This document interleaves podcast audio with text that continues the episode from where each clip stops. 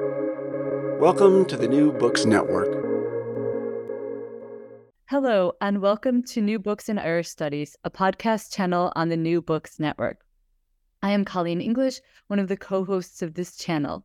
Today, I'm very excited to be talking with Mary M. McGlynn, professor of English at Baruch College, CUNY, and the CUNY Graduate Center, as well as co chair of the Columbia University Seminar for Irish Studies. She writes about contemporary English, Scottish, and Irish fiction, and also about film, detective fiction, and country music. Her publications include a monograph entitled Narratives of Class in New Irish and Scottish Literature, published in 2008, as well as many articles in journals and edited collections. In this interview, we will be discussing her new book, Broken Irelands Literary Form in Post Crash Irish Fiction, published by Syracuse University Press in 2022. This book examines the ways that post crash era Irish novels respond to global economic crises and recession through formal departure from realism. Mary, welcome uh, to the New Books Network. Uh, before we get started, um, in terms of the details of your book, I was wondering if you could tell me a bit more about yourself as a scholar and teacher and how you came to this project. Um, thank you, first of all, so much for giving me the chance to talk about this. I'm really excited to do this. So, as you mentioned, I teach in the CUNY system in New York City, and the City University of New York has, um, I believe, a quarter million students um, at any given moment. Uh, Baruch College is one of the flagships within the system. Most of our students are from New York City, um, Long Island, Westchester, New Jersey, a bit, and we are regularly one of the most diverse campuses in the nation. The other thing that I think is really important in this context is over half of our students are first generation college students, and the median family income of the entire undergraduate body is less than $50,000 per year. So we have a lot of students who are coming from positions of re- relative economic precarity and unfamiliarity with navigating the kind of economic systems um, in contemporary um, United States culture in a lot of ways. So the other thing is the majority of Baruch students major in fields um, in the College of Business, meaning that their contact with the humanities is often just a couple composition courses, one great books course, and they're out, possibly an English minor. So given that my own work has focused for, you know, pretty much my entire career on class and economics, I found that my scholarship often works as a good bridge between the spaces of what they want or feel they're supposed to study and the questions that the humanities encourage them to think about. So I've always wanted to talk about class dynamics, social hierarchy markers, things like that in the classroom. The other side of this is I come at it from a personal perspective. My husband grew up on a dairy farm in the northern part of County Cork. And um, even by the time that he left home, the farm was no longer being operated, the land was leased to somebody else. And he left home partly because the job prospects in his village were so unencouraging. Um, both of his brothers entered into the construction and building trade. One of them lived in New York for a while and worked there. But during the economic crisis of 2008, one of them in particular got left holding the bag on a couple construction projects and had to declare bankruptcy. Everybody above him was fine. The people beneath him didn't lose as much. And it was these kind of, you know, little guys um, in Ireland who got, I think, hit hardest in some ways by the crisis and the subsequent austerity. So it really sat uncomfortably for me that this is where that was going. And it moved me from thinking about um, the ways that conventional framing of class do and don't work in the Irish context, which is something I've really been interested in for a long time, into more direct engagement with economics and the politics of the crash and subsequent austerity. Great. Thanks so much. Um, and it's wonderful to see the ways in which your teaching and your personal life intersect so well with with your research. Um, so I think this book makes a really critical intervention in Irish studies, and that you shift the conversation, yes, as you were just saying, to um, economics, but also to literary form, rather than focus exclusively on the kind of content of novels, um, and use that as a way to explore contemporary Irish culture, politics, and, and economics. Um, how did you arrive at this decision to focus on form and uh, kind of generally, and then grammatical asymmetries in particular? So I think there are a lot of really great scholars who work on levels of plot and theme and character, and they're doing great stuff. Um, and so, while I am looking at economics more directly now than I had been previously, I still didn't want it to be a thematic engagement. And there's a couple of reasons for that. One of them is I basically, I think I'm just a born formalist.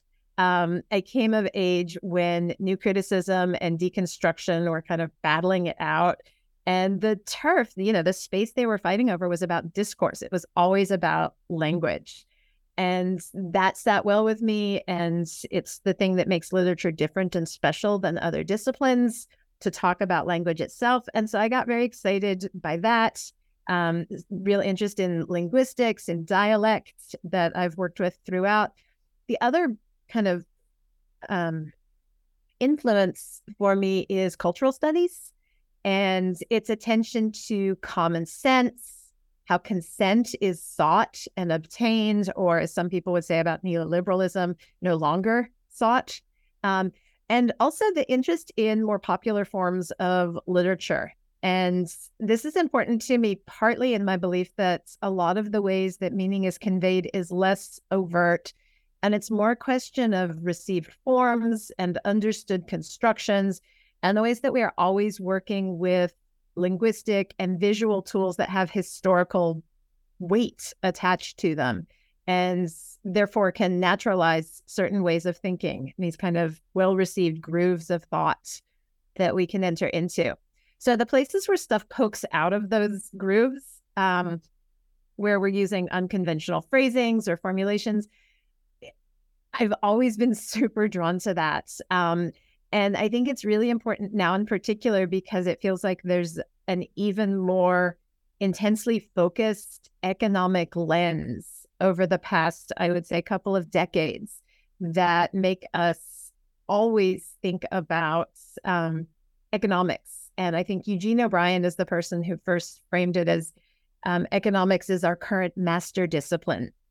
And it feels to me like talking about how we end up kind of enclosed in that discourse it's it's really useful to to do that formally um, the other side of it the third side of it i guess then is the modernist love of language and i think so my irish studies origin story is actually in high school falling in love with the opening pages of portrait of the artist as a young man and just being agog it was you know the word moo cow explains everything since for me. I just, I loved so much those opening phrases.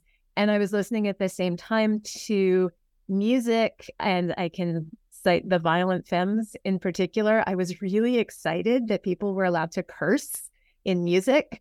And it felt to me like what that music was doing was making it new in that modernist way. And everything um, about Joyce felt exciting and fun and accessible. And so I I think I always want to talk about form and the earliest stuff in this book actually takes me back to this is what the fourth leg of it the way that the United States and the other Americas and Ireland kind of cross fertilize and constitute one another. And when Joe Cleary read an updated version of some of that work I had done, um, he was pulling together a special issue of Boundary 2 about the economic crisis. And the work I did for him became part of what is now um, chapter two in the book. Um, and it was Colum McCann and Sebastian Barry. McCann with all of these little itty bitty sentence fragments, and Sebastian Barry with these sentences that literally could go on for more than a page, um, giant run ons. And because I am not into prescriptive grammar and because I thought of myself in some ways as a modernist, um, it none of this felt like errors. They felt very generative and made me ask the question of what isn't working in conventional grammar in standard expression that would move somebody to write these alternate sentences. And it felt like a really specific moment in the evolution of the kind of larger cultural discourse and its influence from the internet. So I, I think an early conference paper I presented on this stuff was called I Can Has Cheeseburger, um, because there was a cat who never spoke grammatically. And this was the whole point of this cat Um, and it felt to me like literature, it wasn't like it was copying the internet, but it was developing these kind of parallel responses to our cultural moments. And there was something about austerity giving rise to these widespread feelings of impotence and lack of agency, um, alongside feelings of personal responsibility. I guess so. The internet, the other, there's so many moving parts here. Um, it's a long answer. Um, the way that the internet functions with this kind of eternal memory um, and novelistic prose, I guess, is kind of entering into this cultural moments in which everything lasts forever. And also, personal experience becomes kind of the primary lens for us. So there's this sense of instantaneity.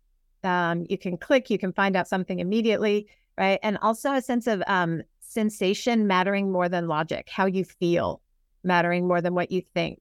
Um, and there's all this stuff instant gratification, um, the kind of you only live once, YOLO stuff.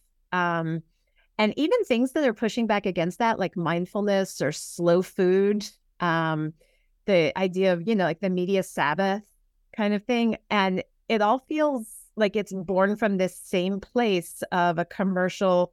Um, who is it? Jodi Dean talking about communicative capitalism and that this has become this inescapable kind of sphere that we're in and that the way that it's affected language you know particularly since pandemic obviously people read less but even before that um, twitter character sum um, limits or the summaries of the tldr um, even the way we communicate and text with each other now and then the kind of affective dimensions to all of that, the way that the internet seems to generate um, outrage, right? Or even, I wonder if Instagram being such a visual space rather than a linguistic one, um, a lot of the really cute animal videos are these plotless things. All of this seems to me to be kind of paralleling um, a lot of the literary devices that I was seeing.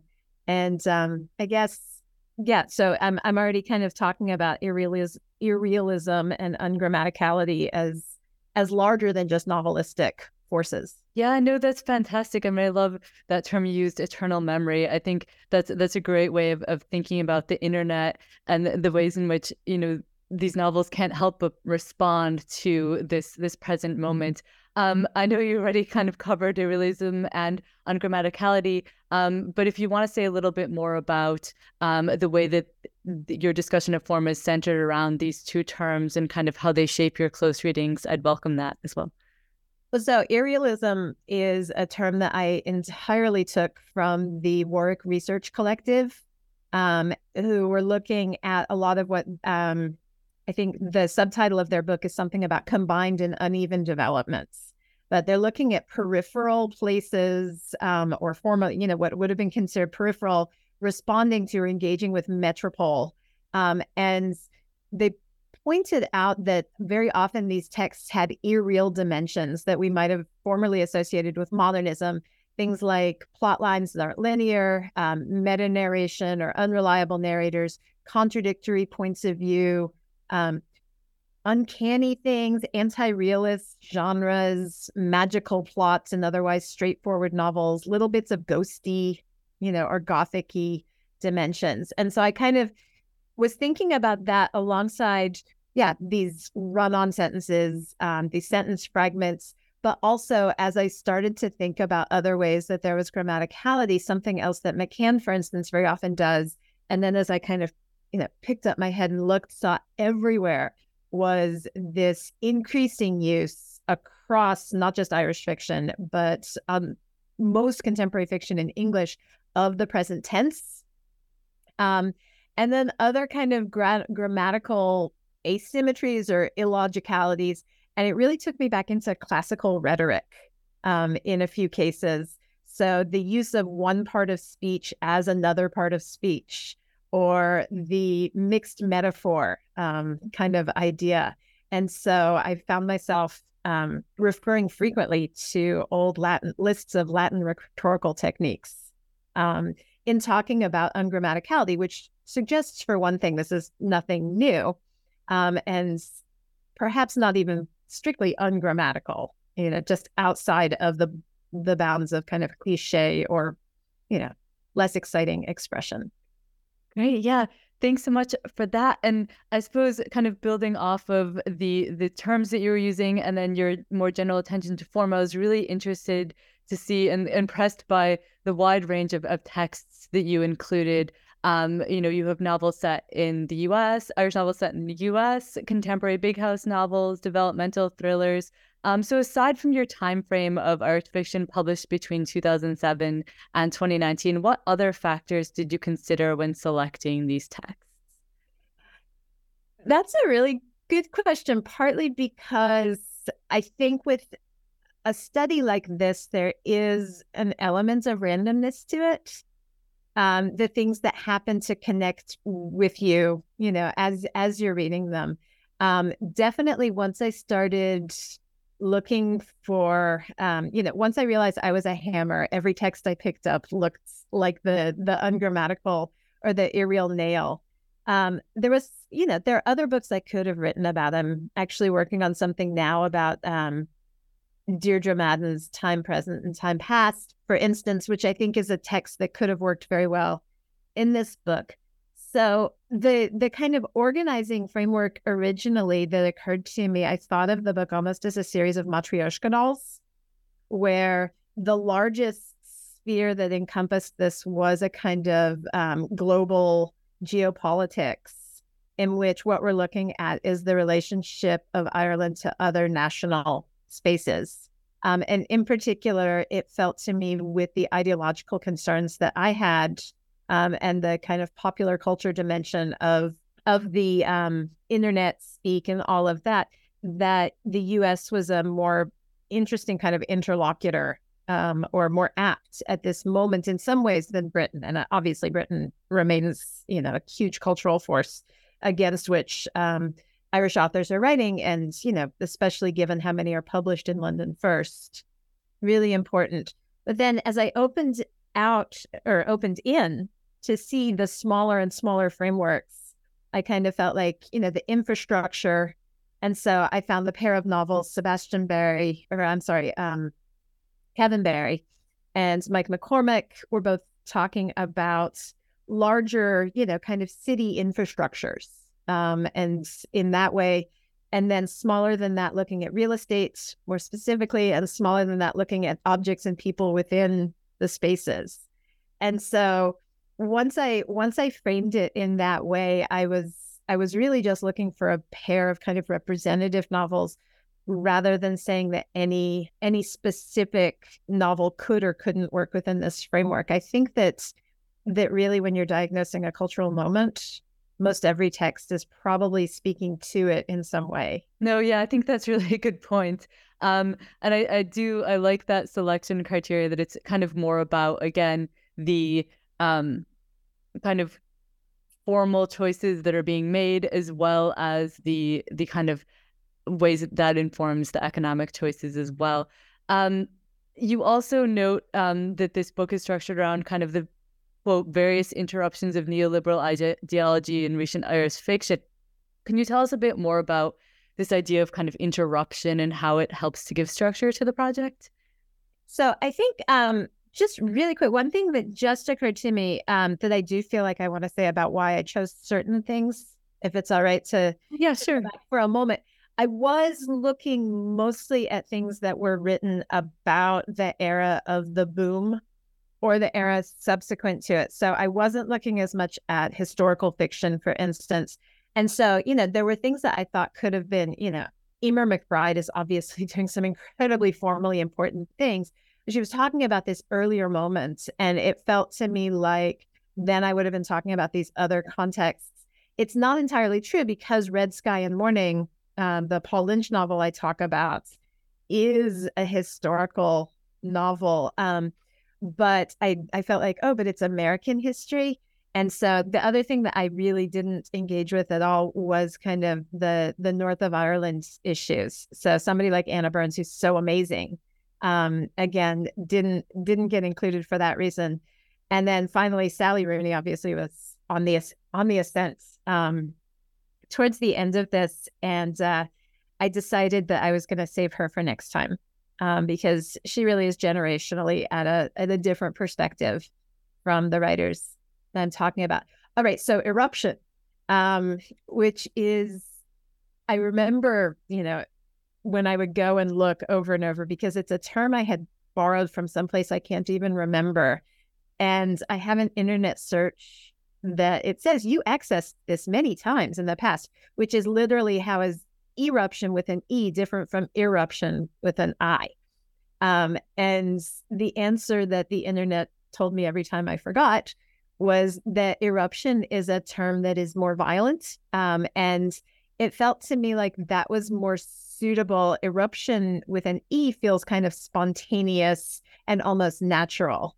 And irruption to me called more attention to the the intrusion of it um, not a fortuitous surprise but an unwelcome entry um, and it felt to me like that worked better with my framing of the kind of neoliberal moments that at least i'm arguing these books were kind of mired in this this sense of a present from which people could not escape and that's the way that we have been um, held in place. There's a word I'm looking for and not finding um, the impasse there. I was looking for Lauren Berlant in my head, and I found I found them. Um, so the impasse in which these texts find themselves, it felt to me was very much a signature of this neoliberal moment, and that irruption um, is something that keeps happening no matter what text you're trying to or what yeah, novel you're trying to write, neoliberalism, the economics of austerity, the kind of economic precarity um, that was in the the air that everybody was breathing came into it no matter what you were writing about. So I was really most interested in texts that didn't seem to be trying to talk about the economy most directly. And instead were trying to talk about other stuff. And over and over and over again, that master discipline of economics forced its way in both you know thematically but more importantly i think formally. Great thanks so much. I like that you addressed the sally rooney question fully as well because i'm sure that's something on many people's minds. And i think you're absolutely right in terms of the generational gap um, but i'm excited to hear that you're going to uh, kind of delve more into sally rooney because i do think that a lot of the formal um, things that you're pointing out speak really well to her work as well. Um, and I suppose uh, returning to the concept of interruption, um, the the kind of violence that you were speak, just speaking about um, about interruption also ties in with notions of brokenness. Obviously, uh, Broken Irelands the book's title. Um, you take this up most directly, I'd say, in chapter one, where you really discuss the plurality of the Irish nation. Um, so could you tell us a little bit more about the concept of brokenness and why it's so important to this project and how it speaks to the form and the context of these novels? I like this question, uh, partly because even now in my folders where I saved everything about the book project, it's called Other Irelands. And that was where I started with it because it felt to me like the plurality of the nation was the important thing. The number of Irish immigrants outside of Ireland now outnumbers the residents in Ireland by like five to one or something, you know, like extraordinary. I think it's even more than that. They, that may just be the US. Um, and so I was very interested in, you know, the Latin American Ireland, the American Ireland, the New York Ireland, the San Francisco Ireland. And so I felt like there was this kind of other islands.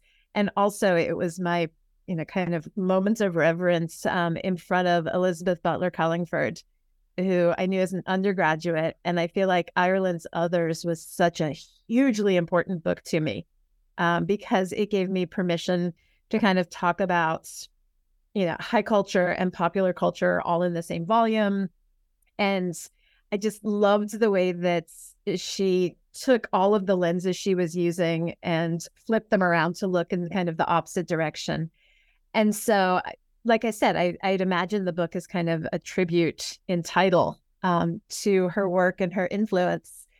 And then one of my colleagues, I think it was Adam Kelly, um, who I think is a, a, wonderful reader of this moment, said that he didn't feel that it was violent enough a title, um, quite honestly. And so I think that that irruption that we're talking about, um, and so I think he was the one who said, you know, maybe broken um, instead.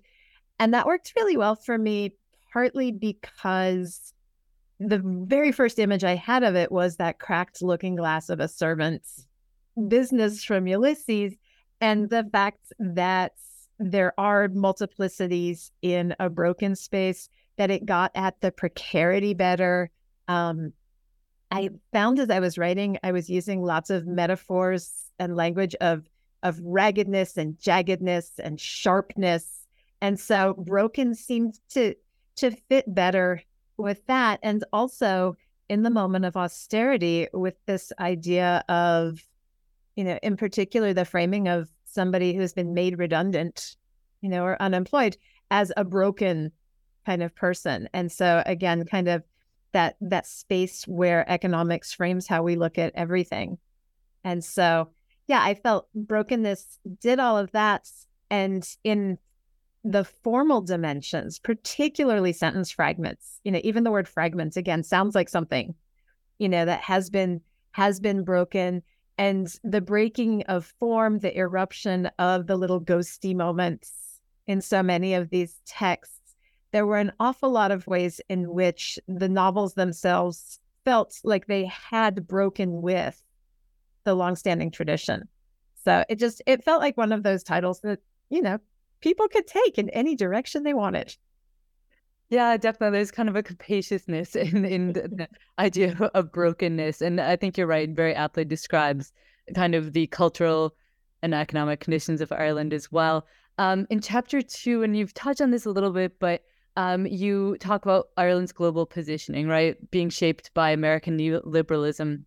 Could you tell us a bit more about how this kind of plays out in in novels like Paul Lynch's Red Sky Morning, in Morning rather, that you already um, mentioned, and as well as Colum McCann's like The Great World Spin. So it's interesting. I feel like I move in the book both from these larger frameworks to this narrower framework, and also in some ways from my most critical readings into what I find the most kind of um, sympathetic readings that I make of text. And so in this chapter in particular, in chapter two, I feel like I argue in a lot of ways that all of the novels in it are capitulating to American visions of neoliberalism far more than books um, later in the in the collection in the volume do. And so Red Sky in Morning is fascinating to me in this way. Um, Paul Lynch took a very tiny um, moment in American history. The there's a small plaque he had found in Pennsylvania commemorating the death of a bunch of workers, Irish immigrant workers on the um, railroad expansion west, and he found this plaque, and I think generated a story to explain what could have happened.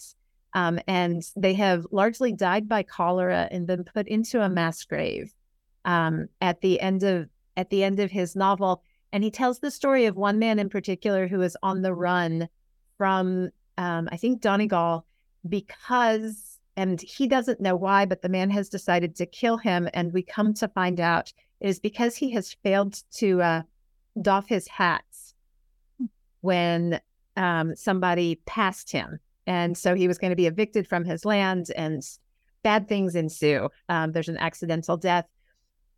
So I'm interested in how this very personal dynamic of landlord in famine era Ireland becomes this kind of sweeping American epic of westward expansion and how those two get tied together.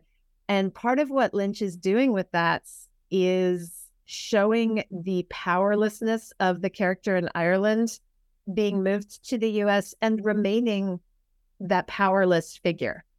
Um, and I think that's, to me, that's a very demoralizing, a demoralizing message. But it was fascinating to me to read it in that context. Particularly, there's one passage in particular where, as a man who's the man who wants to kill um, the the refugee, the the man in flight, comes to a work camp and all of the laborers are Chinese. And this small detail, this couple of pages, and they're highly essentialized Chinese workers. It does not feel like a particularly comfortable scene to read, but it felt to me that it was speaking also to kind of its own 21st century moment and the layering of temporalities of the 1800s, of the kind of um, moments of austerity itself, and this kind of Chinese century, if we take Arrighi's formulation of it um, into account. Yeah, I know that that sounds like a, an absolutely fascinating novel and a great way to kind of bridge, I suppose, the 19th century in Ireland, which was obviously uh, kind of um, often seen as just being about the famine, and then into the 20th century um, as well. Um, so I suppose moving on to chapter three, uh, you discuss the anxieties around Ireland's national infrastructure and communal belonging, um, which I found fascinating. And, and you talk a lot about Kevin Barry's The City of Bohane and Mike McCormack's Solar Bones. Uh, so, how are the anxieties surrounding public infrastructures and collective enterprises formally registered in these texts? So, I thought this was one of my favorite pairings of books um, because they are so entirely different in some ways, but also have these incredible overlaps. They're both set in roughly the same part of Ireland. And they are looking at, like I said, these larger kind of infrastructure issues. The earliest scenes of City of Bohane, you, you see somebody, you know, riding in on a tram. Um, and so it felt to me like they were both very interested in infrastructure because so much of Solar Bones is about energy sources as well, and also about um, sewage and fresh water and the sorts of concerns that Bohane is this kind of it's set in the future and is looking at what environmental destruction could wreak upon us.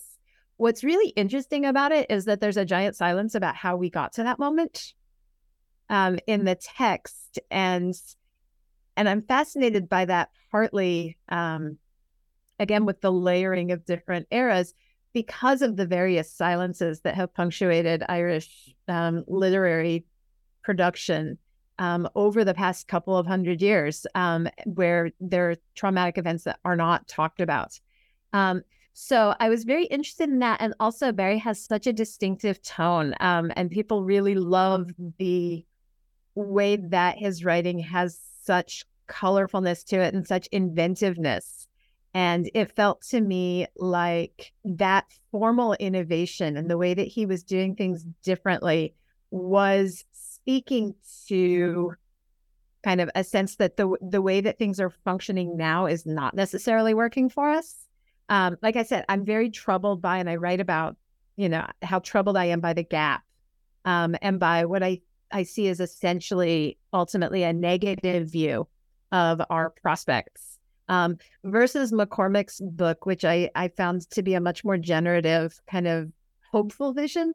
Um, it ends on an incredibly depressing note um, in some ways, but is, I think, speaks to a generosity of human spirit and a, a sense of interconnectedness that to me is at the base of good infrastructure is an acknowledgement of our collectiveness and that um, unless we work together, we do not actually function as humans. Yeah, I know that's a really important point.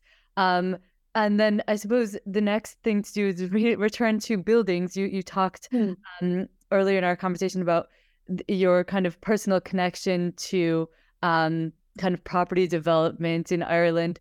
Um, and you you touch on this in chat the introductory chapter, when, which opens with the Celtic Tiger era property de- developer Sean Mulryan.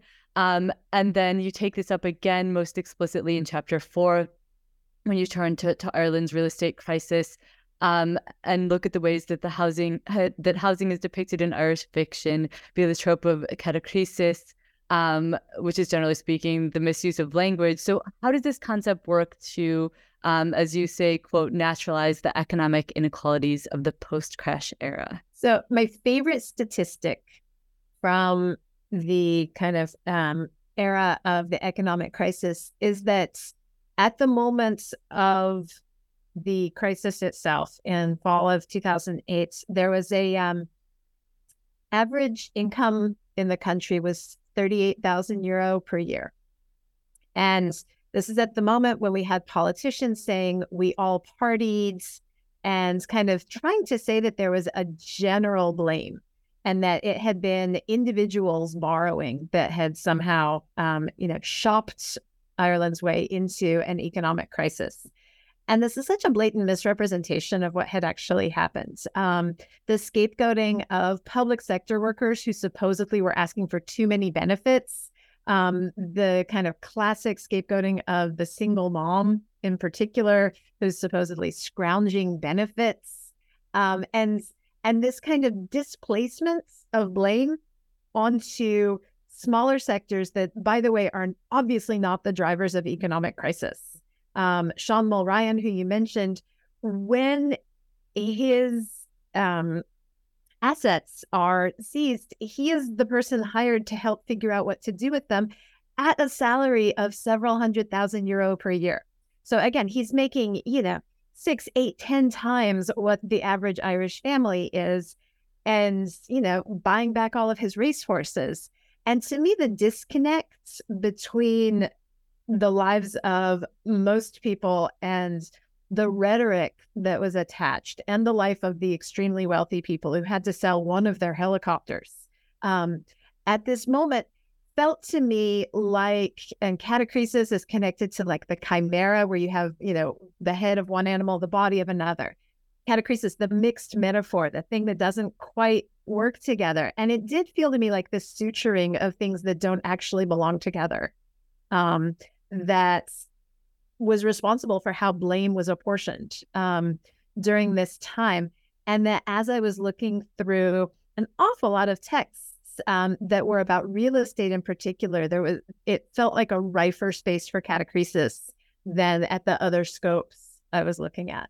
Great, thanks so much. And I suppose as you're speaking about kind of disjointed, sewn together things that don't belong, it, it's reminiscent obviously of Shelley's Frankenstein, and I suppose that mm turns us to the last chapter, which doesn't talk about Frankenstein, but talks about kind of theories of human and non human relationality.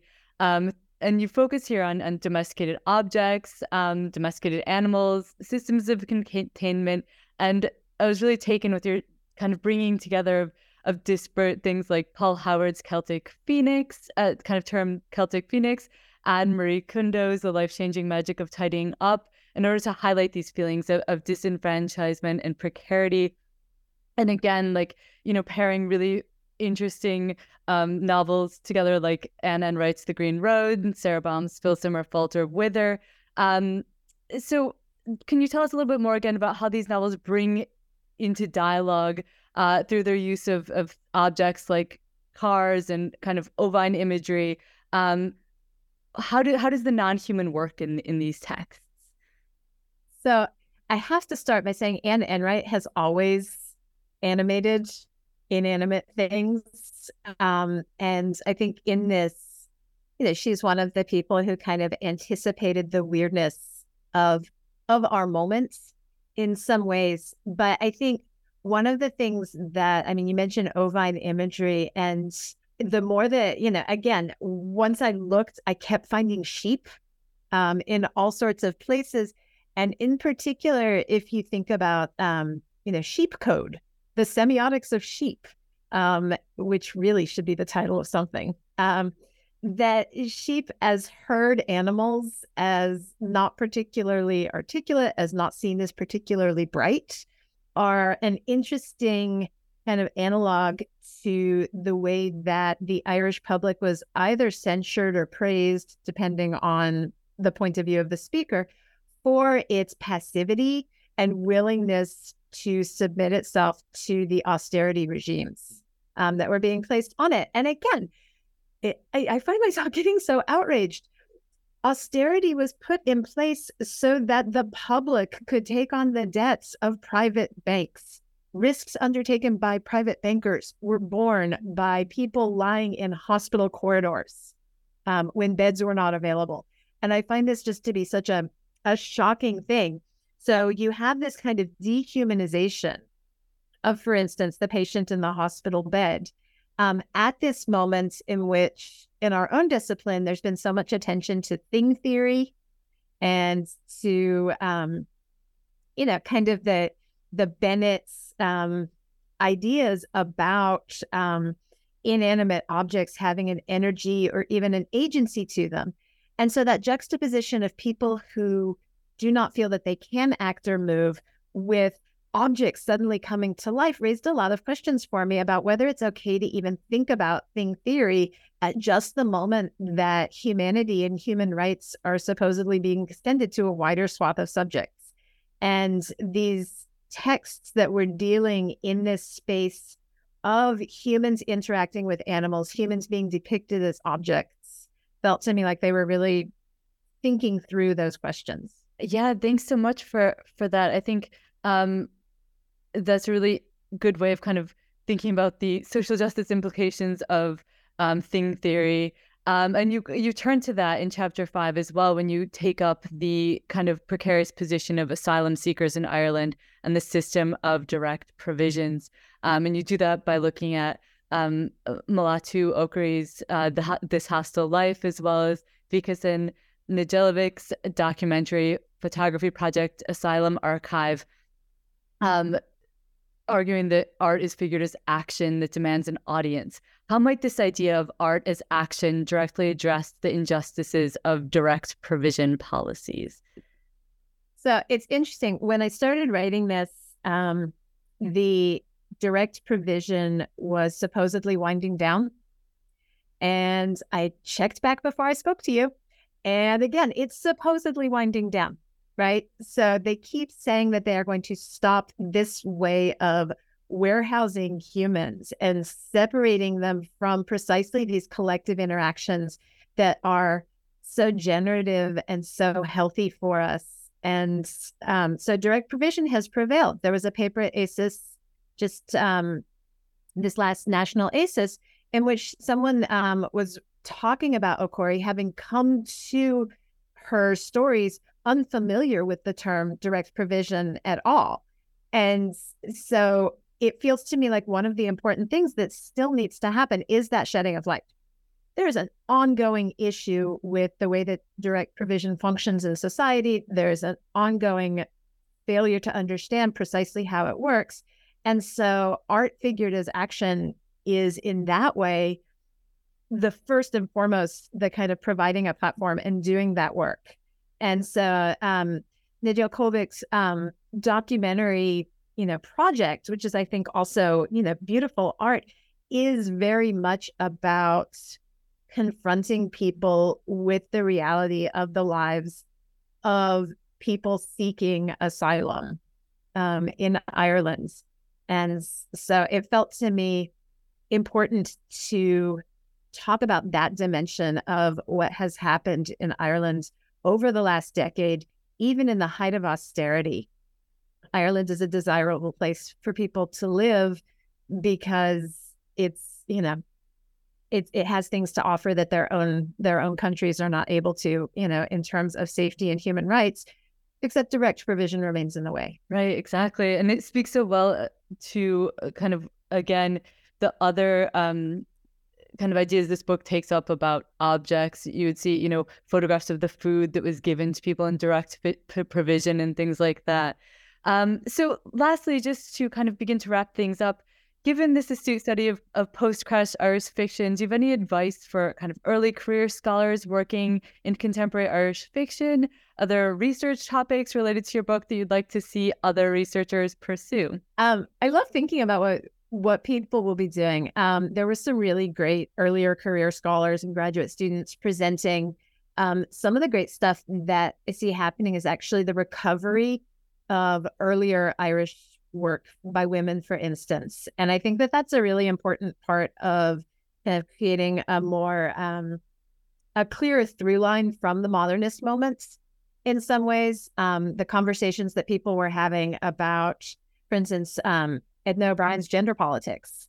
I think um, there's a wonderful article by Claire Wills recently where she points out that to critique Edna O'Brien now is to be a bit self-congratulatory, as though we've just handled, you know, all of the gender issues and priest abuse and etc. Um, and that moment is not finished. Um, So I think making those three lines is very important.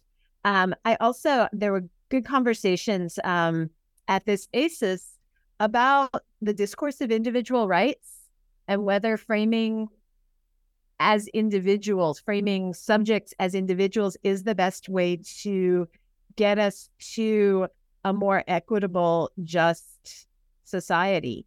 And so I think that the ongoing attention to ideas of the collective is super important in that.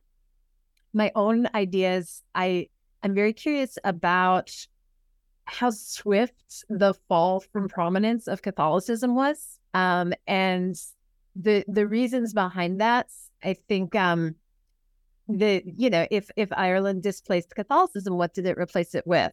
And some of those answers are not very appealing things, you know, like money, um, capitalism, stuff. And so thinking thinking about the dynamics and about what babies got thrown out with the bathwater um, is kind of important.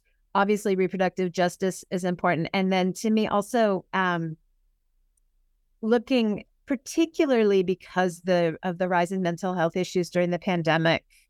Um, it pushed me into looking also at the mental health crises that were attended to austerity um, so there's a number, and again, this hits kind of close to home because it's looking at County Cork. Michael Cronin mentions in an article between 2008 and 2011, 192 um, people in Cork took their own lives, and over 40% of them were unemployed, and over a third had worked in the construction industry.